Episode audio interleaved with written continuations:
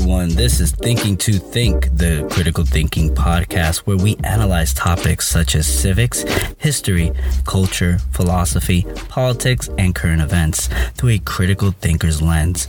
I am your host, the social studies educator, Michael Antonio Aponte, also known as Mr. A. Every Sunday, we will have a new episode within these topics, as well as occasional special guests and recorded lectures with my students. So please subscribe, share, listen, and let's build a critical thinking society together. I want to thank you all for continuing listening to the series of, um, of lectures that I have. This last episode of the series, uh, using critical thinking for your own life, um, is a delicate one. Uh, and it's regarding mental health. See, this episode is being recorded around the holiday season.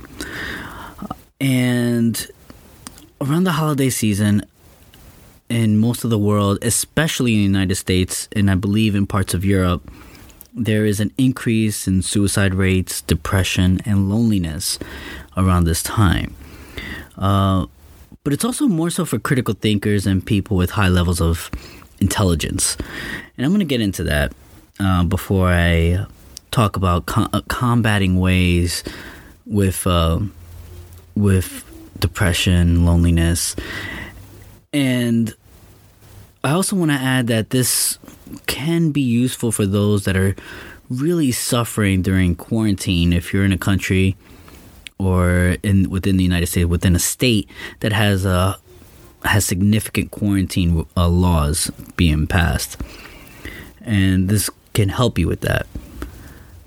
Many studies have shown that people with high level of intelligence can't seem to and I'm using this very freely, click with average IQs.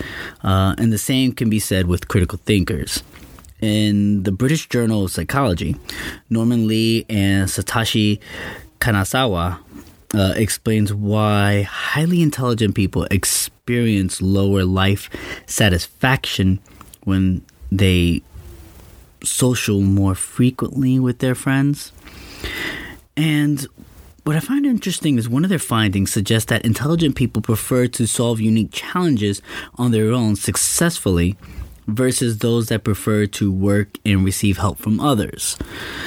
Uh, further elaboration by Kanazawa suggests people with high level of intelligence are more likely to crave solitude where it is natural where it is more natural for humans to seek and desire friendship. Uh, the words exactly used was unnatural preferences and values that our ancestors did not have unquote.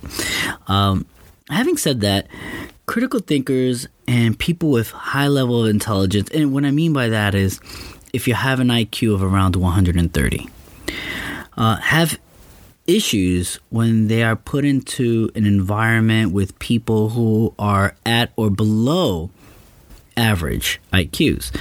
And to paint a picture to the sense of loneliness, the population average of those with an IQ score below 130 is approximately 98%.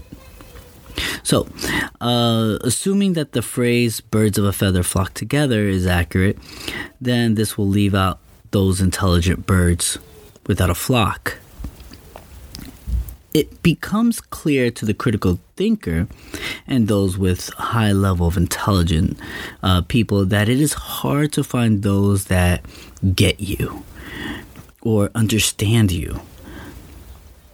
Ironically, those with a high level of intelligence tend to live in a more urban environment despite feeling the, uh, these outcasts, feeling like outcasts, excuse me. And this is largely due to the unnatural adaptability that they have. See, the highly intelligent and critical thinkers can adapt and be similar to, I would like to say, chameleons around their environments. And this is part of the critical thinking process, as I mentioned in a previous episode, on adapting and seeking understanding. And this leads me to loneliness.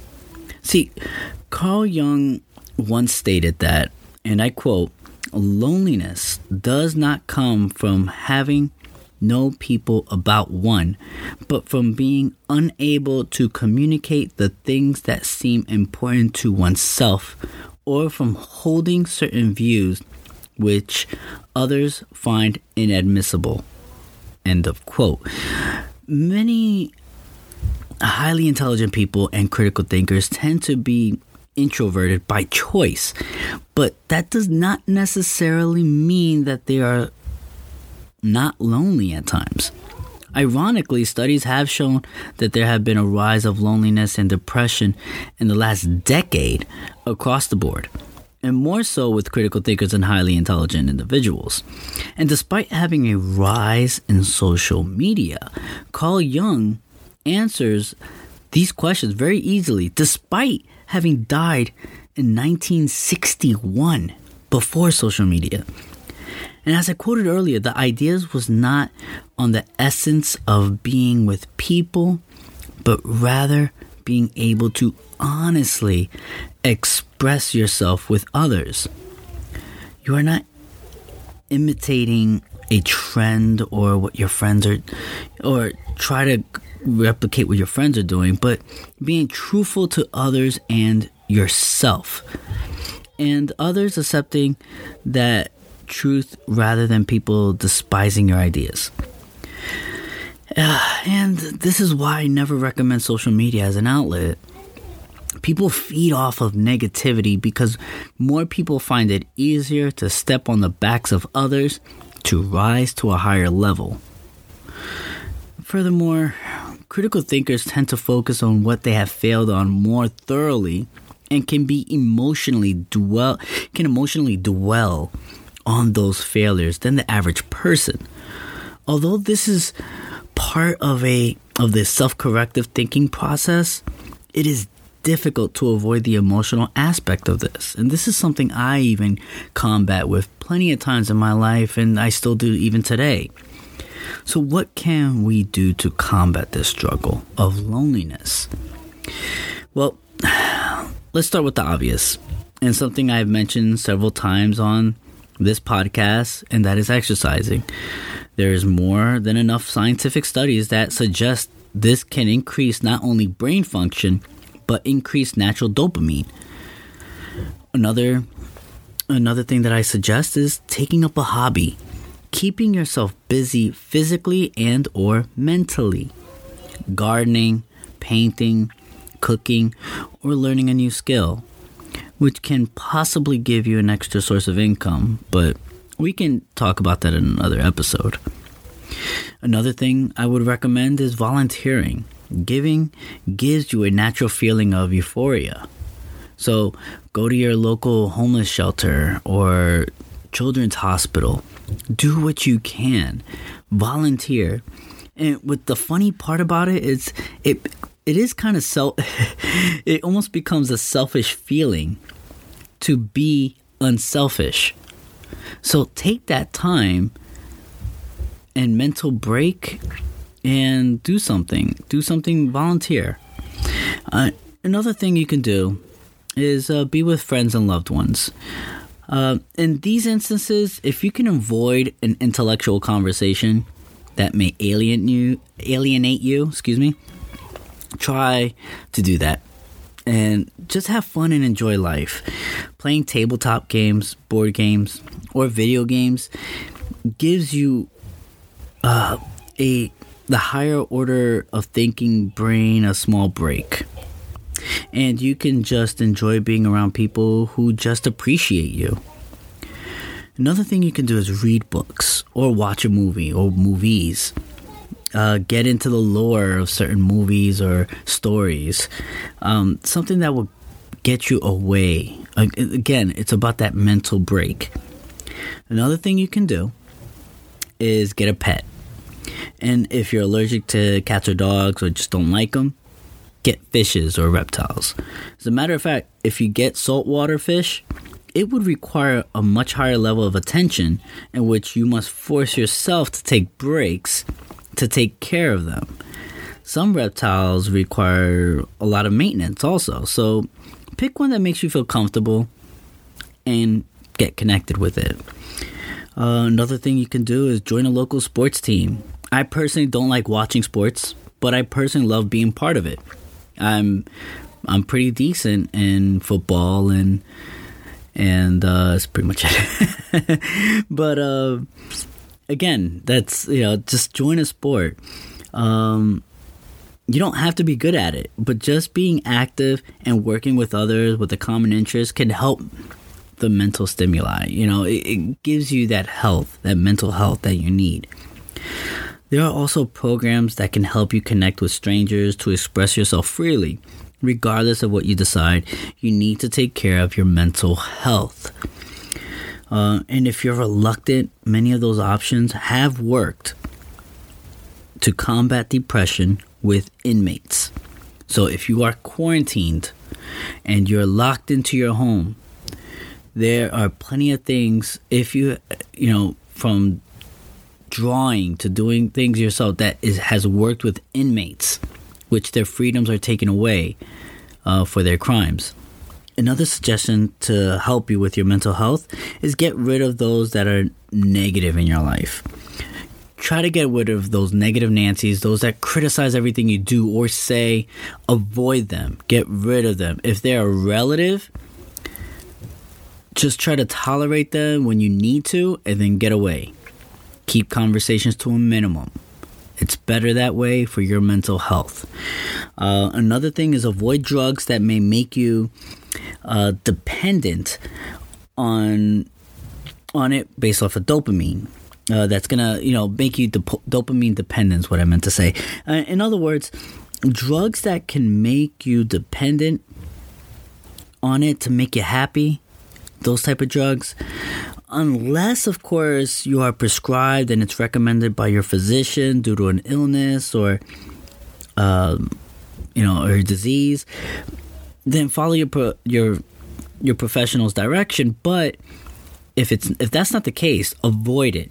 Because if once you become dependent you're going to always need it. And you and if you already are dependent on it try to break away from it by start replacing some of those things uh, like some of these act with these some of these activities is what I meant to say. Um, just try to get rid of it. You don't want to be dependent on on that type of medication, unless, of course, again, you're prescribed by it and it's recommended by your doctor. Okay, um, and finally, this is what I always tell myself, I, I try to do for myself all the time, is treat yourself. If you accomplish something, whether it's something, a tedious task, or uh, in my case, a chapter of my book, I reward myself. Do not forget to take that moment to reward yourself. Completing a task is not enough. You need to enjoy that moment of completion. The treat should be like drinking fine wine in which you cherish, you enjoy, you drink it slowly. You don't chug it like a brew when it's fine wine. And I do want to say that if you if you if if you heed my recommendations, I promise you it will help you. It will help you combat these stresses.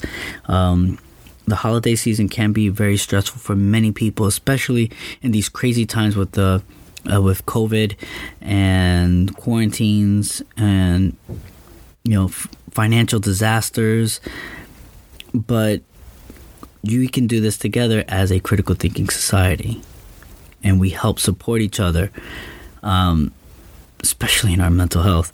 So I hope you enjoyed this series of implementing critical thinking to your everyday life. I will not be posting an episode on the week of New Year's to take a break for myself because I need a mental break as well. But I will return with more episodes, and I have lined up several interviews and a few lectures for your enjoyment, which I will be recording soon. Um, I wish you all a safe and happy holidays, whether it's Kwanzaa, Christmas.